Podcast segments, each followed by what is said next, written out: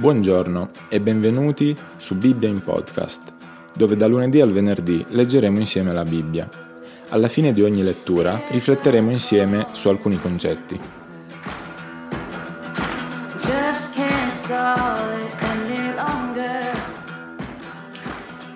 Prima Corinzi, capitolo due. E io, fratelli, quando venni da voi, non venni ad annunciarvi la testimonianza di Dio con eccellenza di parola o di sapienza, poiché mi proposi di non sapere altro fra voi fuorché Gesù Cristo e Lui crocifisso. Io sono stato presso di voi con debolezza, con timore e con gran tremore.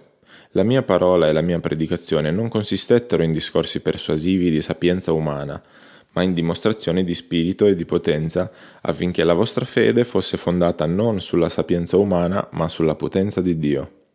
Tuttavia, a quelli tra voi che sono maturi, esponiamo una sapienza, però non una sapienza di questo mondo, né dei dominatori di questo mondo, i quali stanno per essere annientati, ma esponiamo la sapienza di Dio misteriosa e nascosta, che Dio aveva prima dei secoli predestinata a nostra gloria e che nessuno dei dominatori di questo mondo ha conosciuta. Poiché, se l'avessero conosciuta, non avrebbero crocifisso il Signore della gloria, ma come è scritto, le cose che occhio non vide e che orecchio non udì e che mai salirono nel cuore dell'uomo sono quelle che Dio ha preparate per coloro che lo amano. A noi Dio le ha rivelate per mezzo dello Spirito, perché lo Spirito scruta ogni cosa, anche le profondità di Dio. Infatti, chi tra gli uomini conosce le cose dell'uomo se non lo Spirito dell'uomo che è in lui? Così nessuno conosce le cose di Dio se non lo Spirito di Dio. Ora noi non abbiamo ricevuto lo Spirito del mondo, ma lo Spirito che viene da Dio, per conoscere le cose che Dio ci ha donate.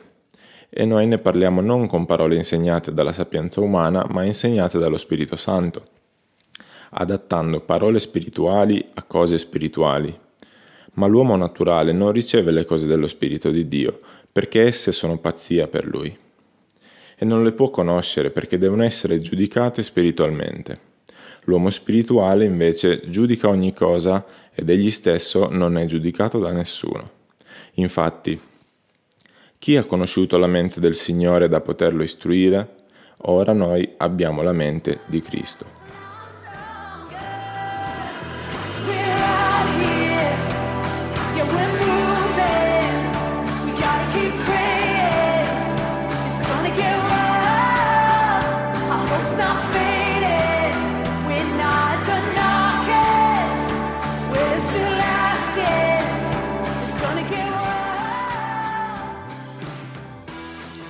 L'efficacia della predicazione di Paolo non derivava dall'abilità dialettica od oratoria, bensì nella potenza intrinseca della verità resa evidente alla mente dallo Spirito di Dio e fatta penetrare nella coscienza e nel cuore da una forza sovraumana.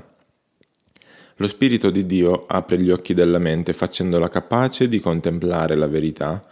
Una tale dimostrazione non può venire cancellata. Il fine della predicazione è di produrre la fede in Cristo. Ma se questa fede avesse per fondamento l'umana sapienza abilmente presentata, poggerebbe sopra una base poco sicura e stabile. Se invece poggia sopra una potente dimostrazione divina che mentre convince, converte e crea una nuova vita, essa diventa allora salda e irremovibile. L'efficacia del Vangelo non dipende dall'abilità del predicatore, ma dalla dimostrazione dello Spirito. Il fondamento della fede non sta principalmente negli argomenti rivolti alla ragione, ma nella potenza di Dio esercitata sul cuore, dallo Spirito e per mezzo della parola. Paolo predica Cristo con ferma convinzione personale. Egli crede che il Vangelo è la testimonianza di Dio.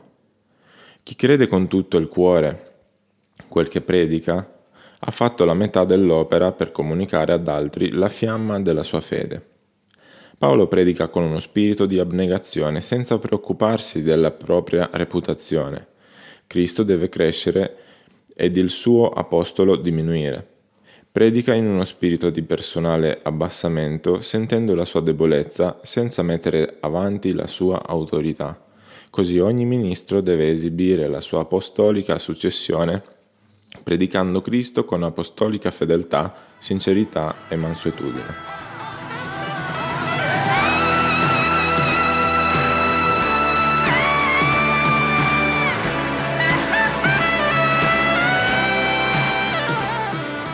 Grazie per l'ascolto. Io sono Paul e questa era Bibbia in Podcast.